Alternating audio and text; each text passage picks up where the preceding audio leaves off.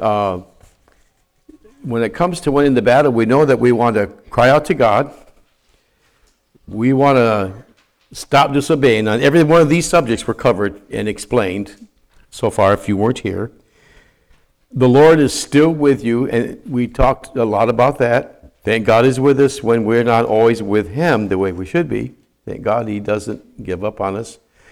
There are times that God did hold back from Israel because their sin was so great to get their attention. That can happen. But the Lord is with us because He's everywhere. He cannot not be with us, but He can hold back His manifestations.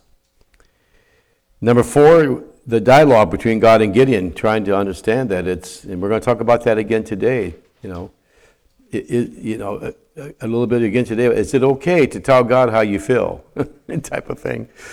But God and Gideon had this discussion going on. The dialogue that sometimes referring to how sometimes we reason, how we try to reason things, and if we're not careful, we can reason ourselves right out of something that that God wants for us.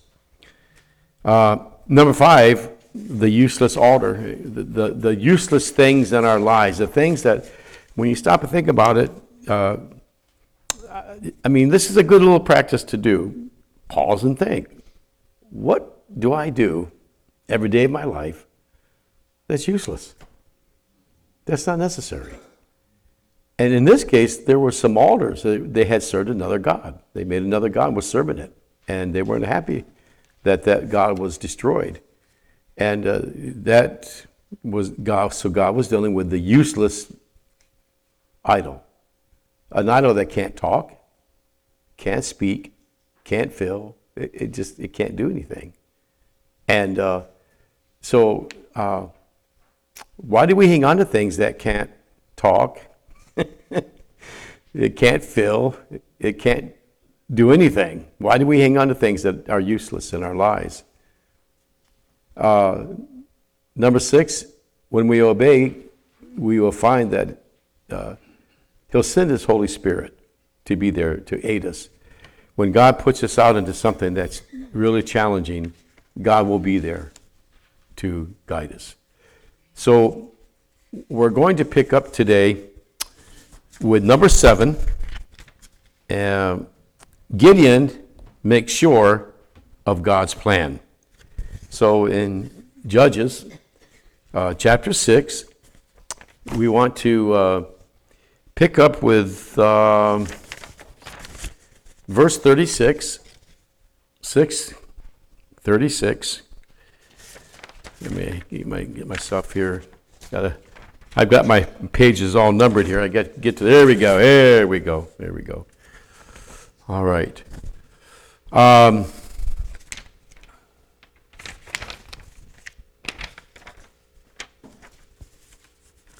isn't it amazing if you don't have the right sheet?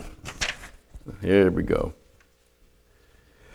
Gideon said to God, If you will save Israel by my hand, as you have promised, look, I will place a wool fleece on the threshing floor if there is dew only on the fleece and, and on all the ground is dry, then I will know that you have saved Israel by my hand, as you said.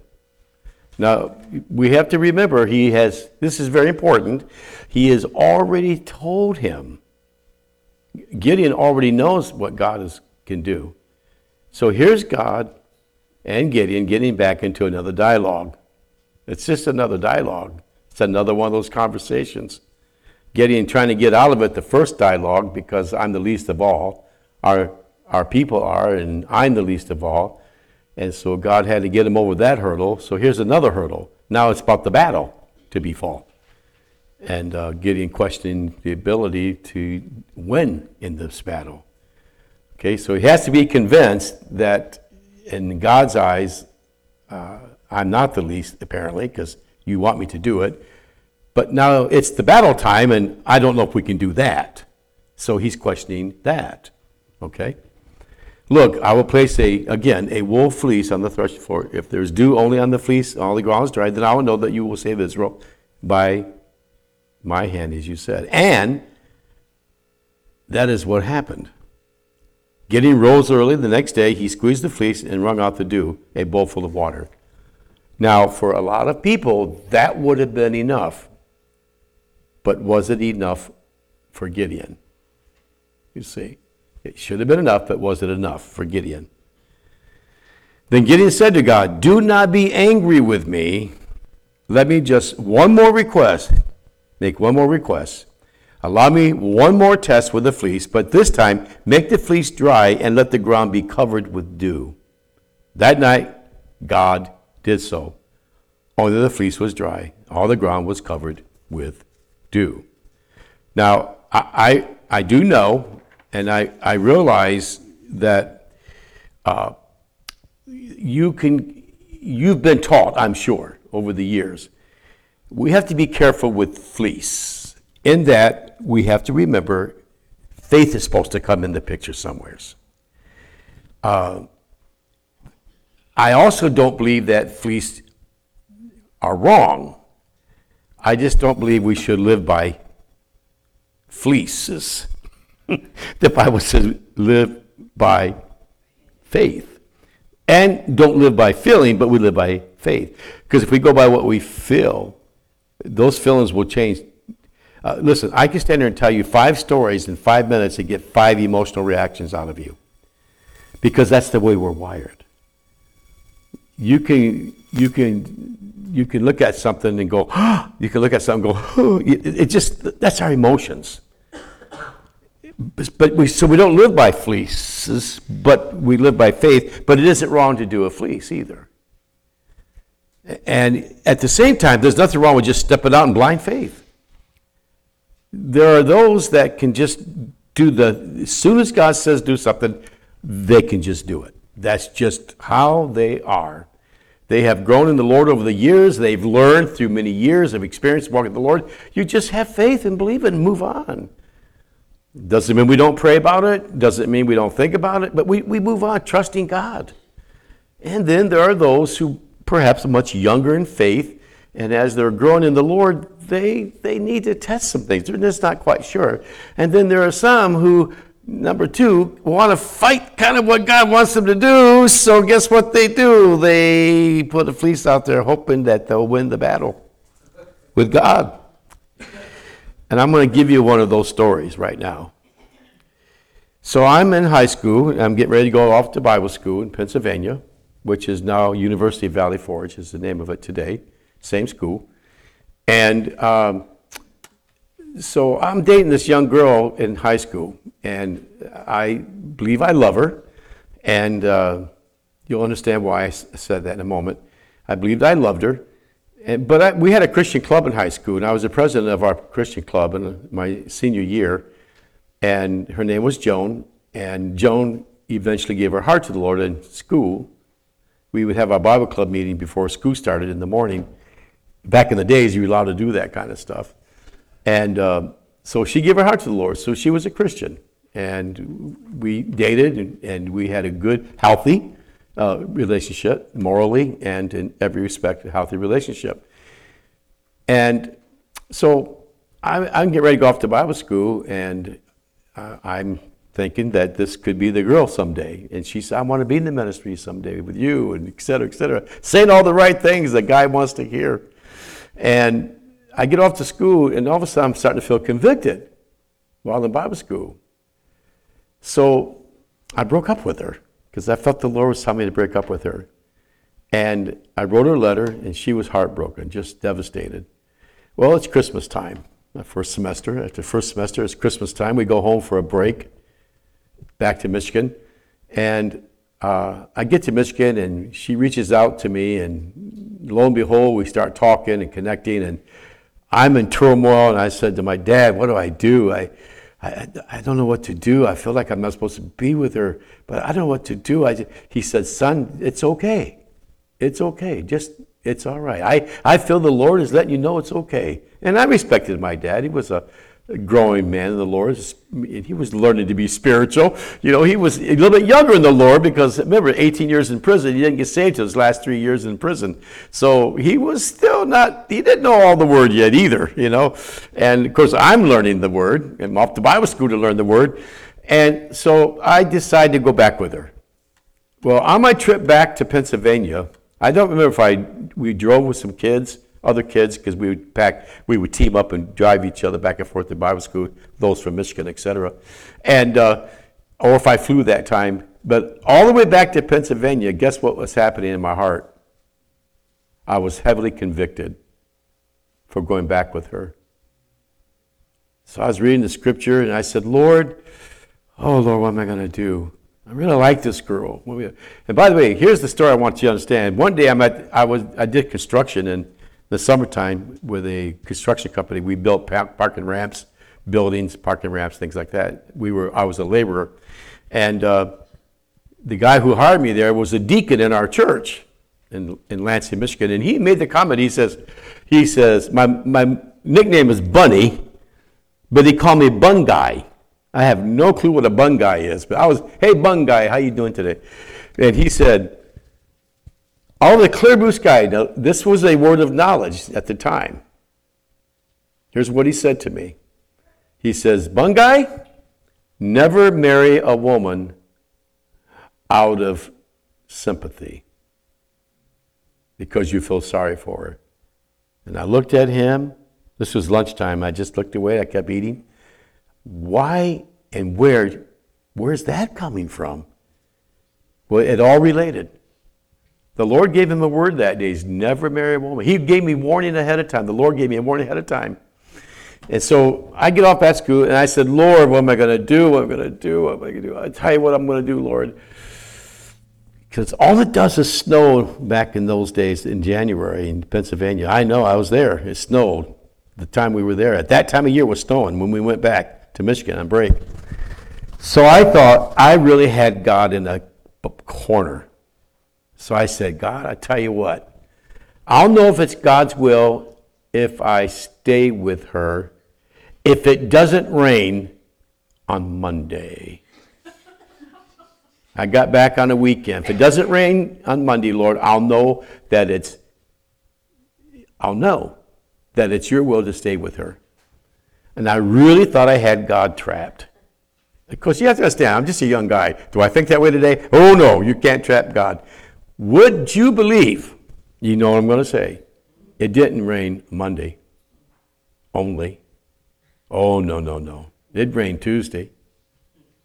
Oh, no, no, no. It rained Wednesday. It rained Thursday. And as I remember, it rained Friday. Because I remember it was four or five days. I said, Lord, I cannot believe you. I said, okay, I'll do it. Folks, we had snow before winter. we had snow after that week. Why in the world did it have to rain that week? Well, God spared me. She was a good girl, don't get me wrong. But I realized later that I did feel sorry for her environment where she was living because she, her parents was rough on her. And I think there was a little bit of a savior syndrome in me to get her out of that environment. I really think that's why that board member was used of God to say that uh, weeks before I went back to Bible school because I worked in the summertime. So what I learned was is that we have to be very careful that we're not running from something when we put a fleece out. As suppose we should never, we should only use a fleece as a confirmation to something, not as the originator of the something. Do you hear what I'm saying? A fleece for Gideon was for a confirmation. He's wanted to make sure that this he can do.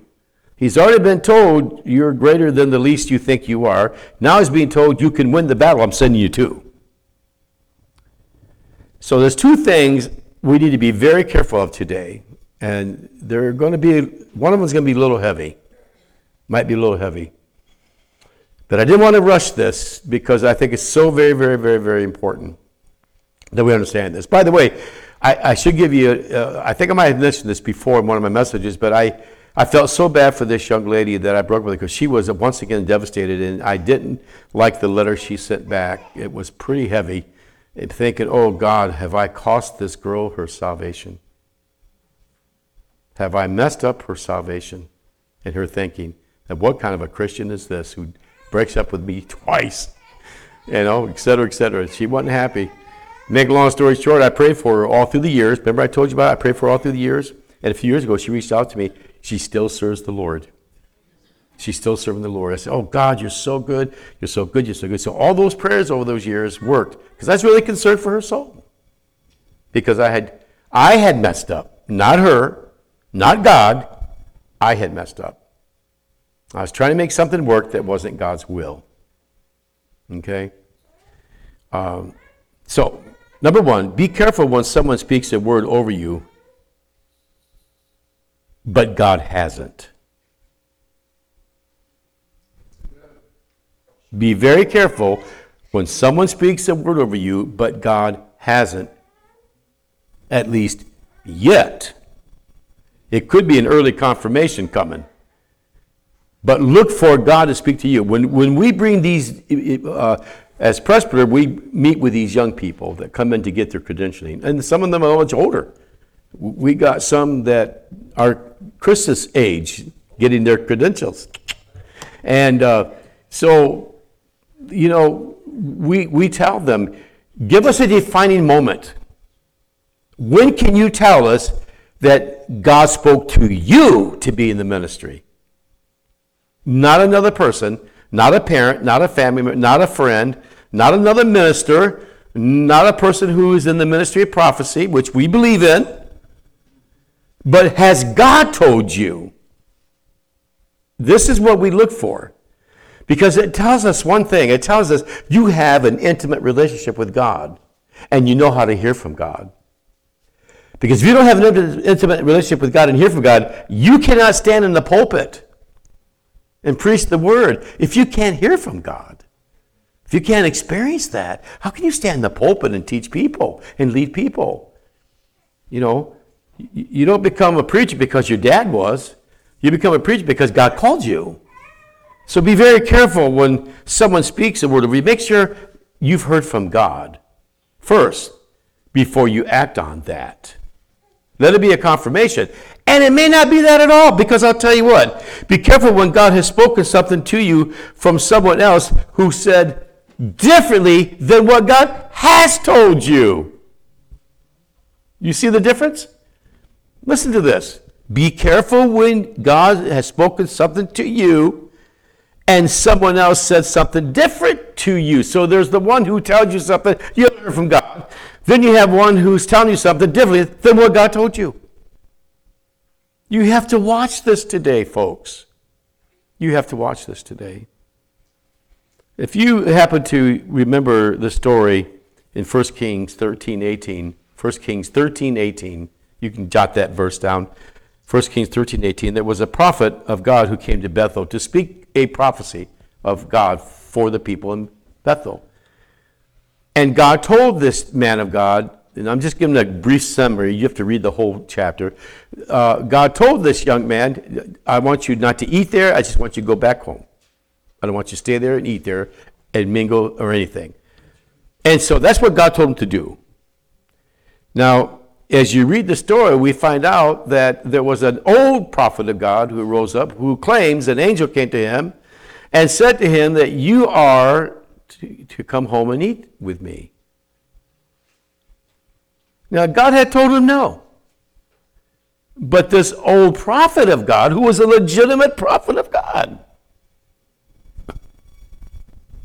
it could be anybody standing in this pulpit, a prophet of God told him differently, was lying. Now, some people may ask the question, why in the world would that happen? How? Well, number one, it's been concluded by theologians, whatever other reasons God had, it has been concluded as you study the passage of Scripture that this was a test also for this young man. You know, God let Israel wander for 40 years.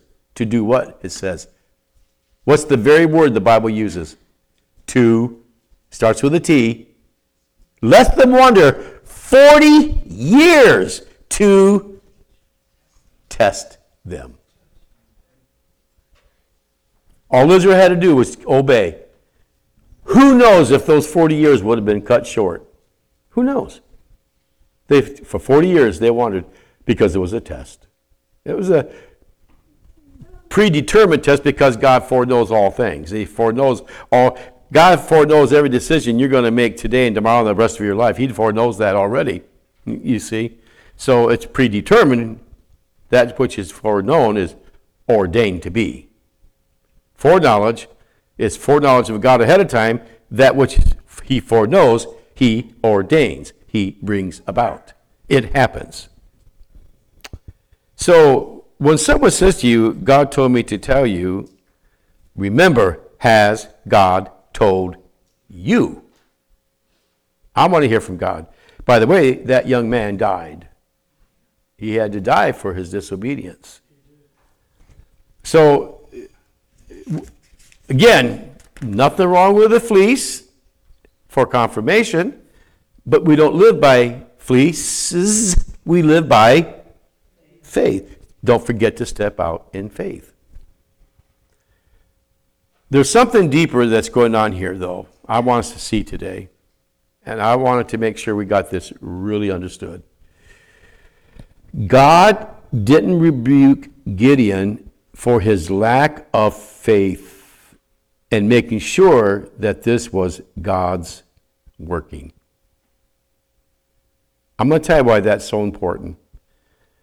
God didn't rebuke Gideon for his lack of faith. Two Sundays ago that I wasn't here, we had a lady in our church have a miraculous healing, a 30 year uh, affliction in her body that her son actually died of.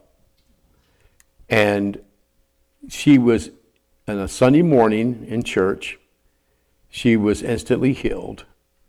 And so my son had, he and her sat on the platform on a Sunday morning and they did a dialogue of her healing. She had the proof in writing, she has uh, x rays on the screen for the church people to see the miracle in her body. You could see it on the, the screen. So there was no conclusion, but it was a miracle. Even the doctors were amazed. She gave her testimony and uh, how, how God had healed her. And one of the things that she was told, she was told that, well, by her peers, you need to have more faith. Well, if there was ever a woman who had faith, it was this woman. For 30 years, she was crying out to God. For 30 years, she was help, crying out for help. And she couldn't walk. She had a she had her wheelchair on the stage, the automatic one she had on the stage, because she didn't need it. Uh, the week she got healed, she didn't need it. She brought it on the stage as a visual aid with her cane on there. She walked up to the stage. There was pictures of her on the beach. She they couldn't get the video working to show her running on the beach because she's now jogging on the beach. She's been just instantly healed. It was it was phenomenal. But when she said, if you'd had more faith, let me, let me tell you something, folks. I, I beg of you, I know I've told you before, but say it again. Don't walk up to somebody and say, you need more faith. If you feel there is a legitimate doubt in them, ask them. Are you trusting the Lord? I mean, are you, are you believing God? In other words, put it on them to say whether they are having faith or not. Don't sit there and say, you need more faith. Because everybody I've ever known that had need of great healing in their life, I knew personally, I knew they had good faith. I knew they had great faith. They were people of faith. They were people of faith.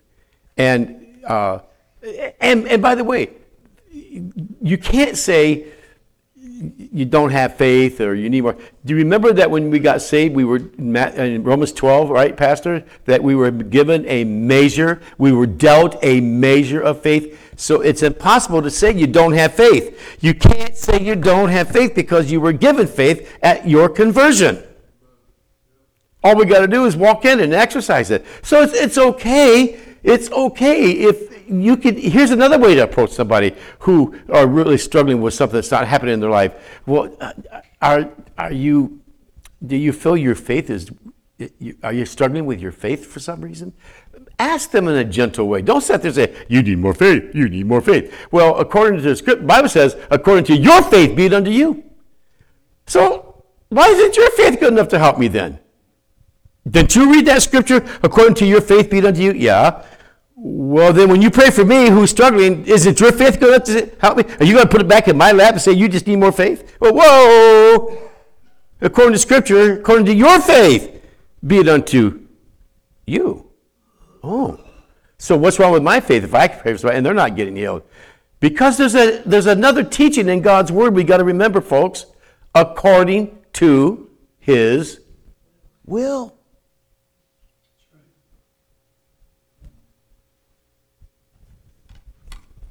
God has a say. God has a say in our battles. He has a say what he wants to do, how he wants to do it. And, and we'll learn more of that next week. So, God didn't rebuke Gideon for his lack of faith.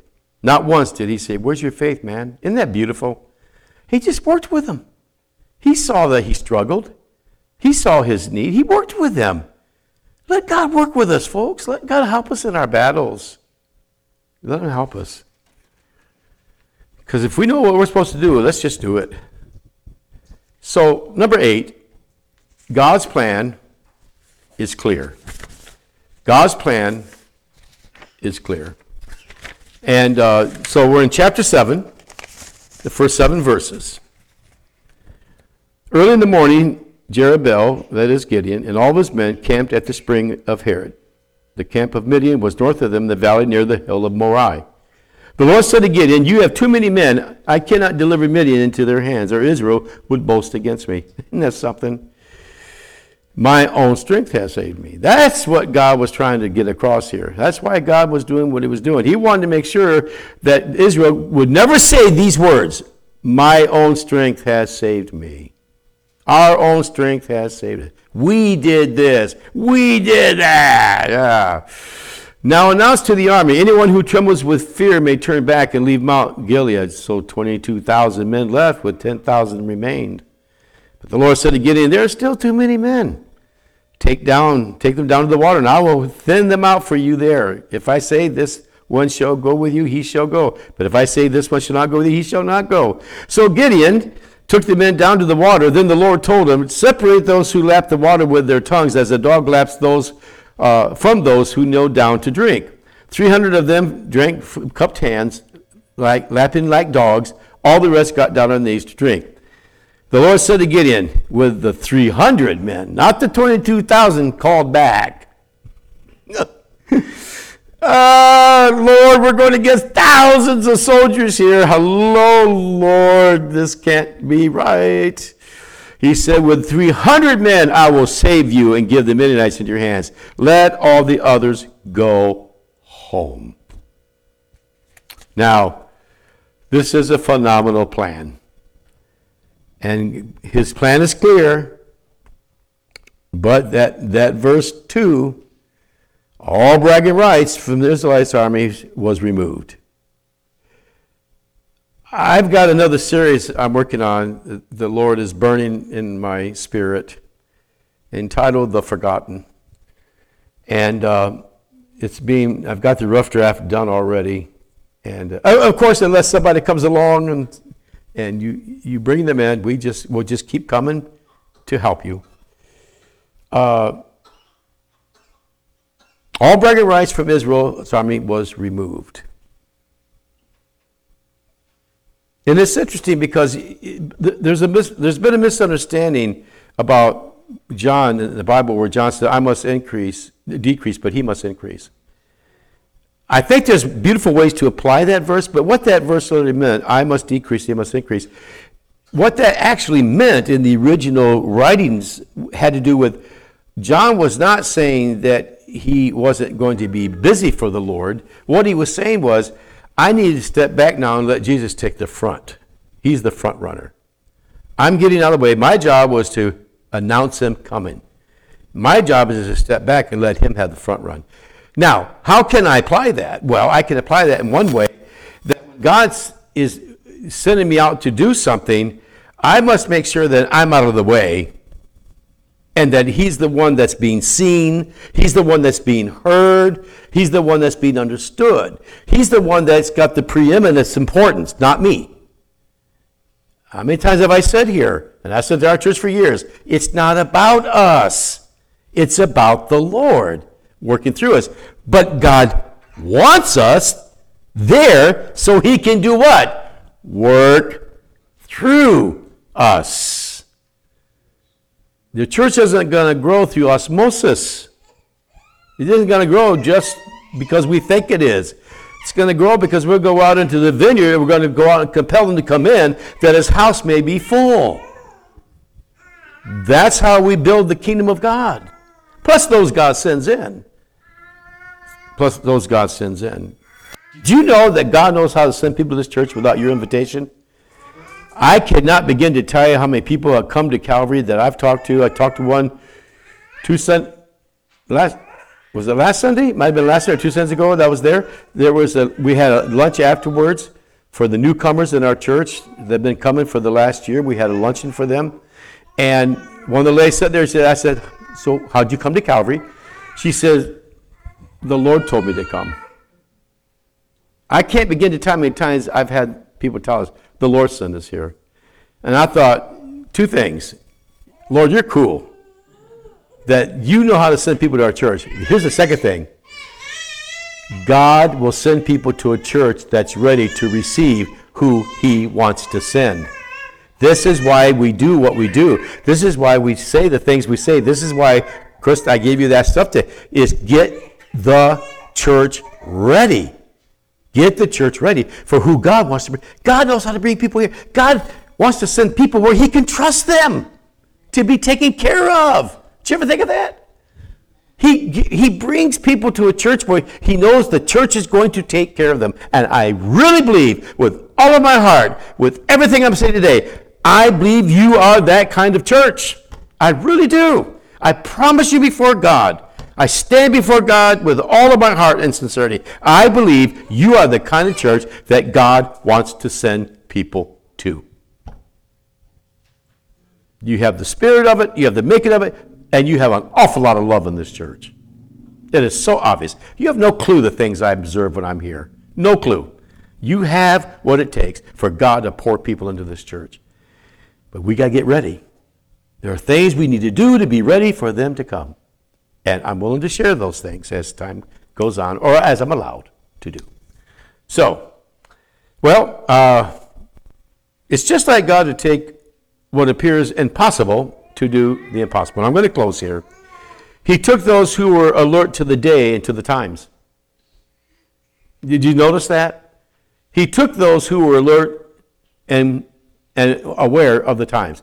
Remember the men of Eshika, Eshika, Eshika, Eshika, I think it was, the Old Testament?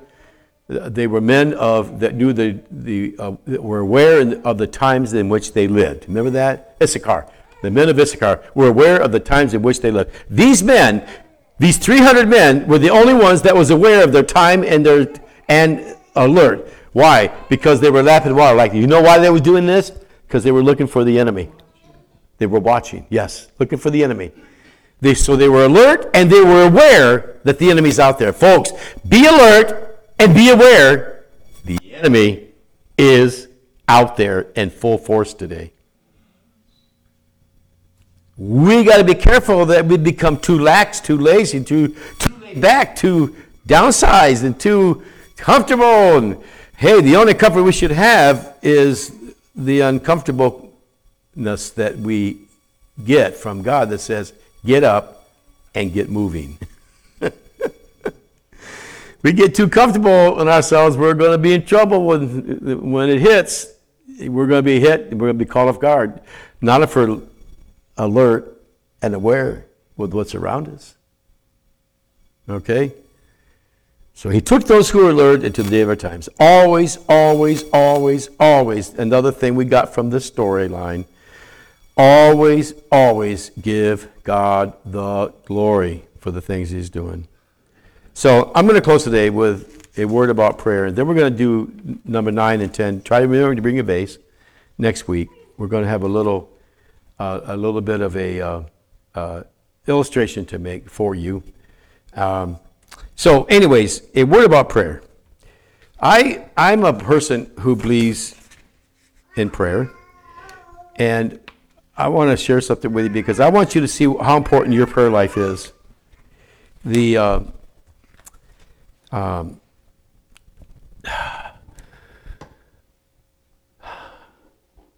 I had my uh, we had our men's breakfast uh, a week ago Wednesday morning, and one of the guys there is an electrician, retired, semi-retired electrician, goes to our church, and his wife has less restless leg syndrome, and he's been crying out for help, for prayer for her. Uh, he said, Pastor, what night she walked the floor for four hours in the middle of the night with her walker because the only relief she got gets from restless leg syndrome is with a walker. So she walks in the middle of the night when she's supposed to be in bed sleeping.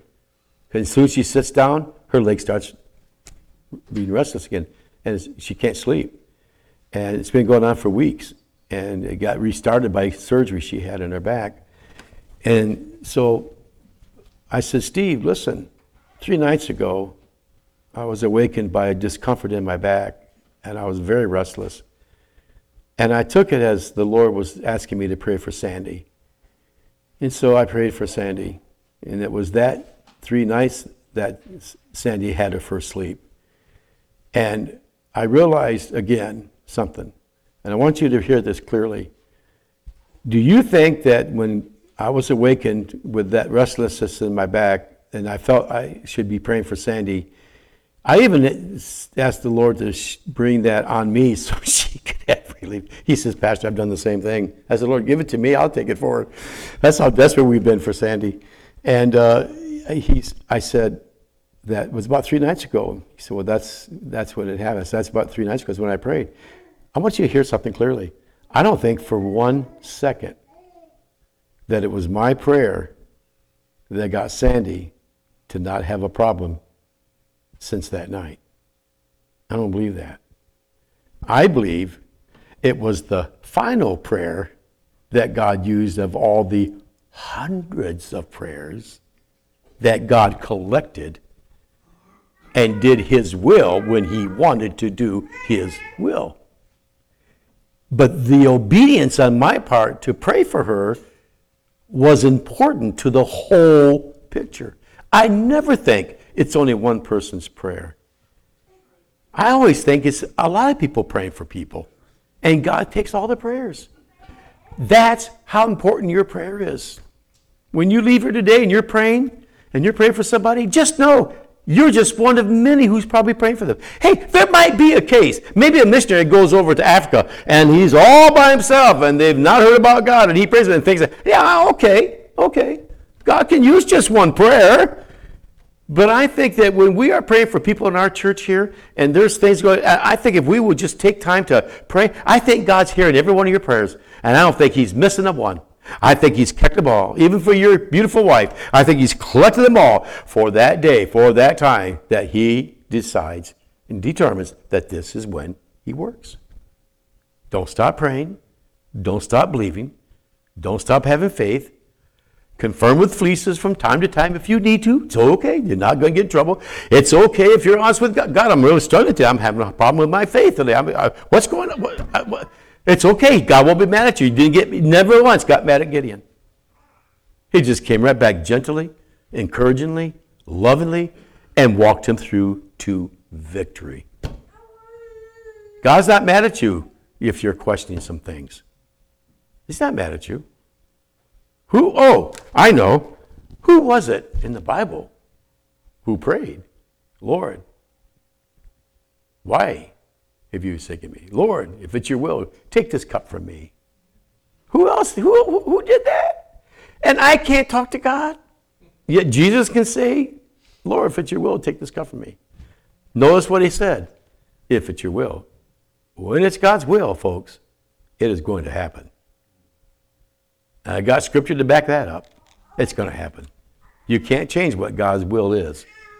Read Acts. Paul's read Paul's conversion. You'll see it. Anyways, let's pray. Father, we just thank you for today. And Lord, thank you that you understand us better than we're willing to understand ourselves sometimes, I think. I think we are afraid that if we think a certain thing, say a certain thing, that we're going to be in this deep, deep trouble. We're going to be put off. No, no, no. You worked with Gideon. He struggled. He struggled. You know his self worth at the time. He struggled. Yet you so lovingly and patiently walked him through to get him ready for that battle. How awesome you are. Thank you, God. Now, Lord, we have been told to exercise, we have been told to have faith in you. So we really should leave this place today and have faith in you. And I believe everybody in this room does. And we have no reason to question our faith. When we know we're trusting you and we know if it, what's there to question? We just wait. We just wait and trust you for your will to be done. Because we know we have faith and we're going to exercise it. So, Lord, watch over our church here. Guide it, direct it, prepare it. Gear it up, ready, Lord, to lap the water, to be aware of what's around, so that when the enemy comes, we're ready. we're ready. And we're going to see that next week. Thank you, Lord. Watch over Saul. Give you the glory, praise, and honor. And all God's people prayed in Jesus' name.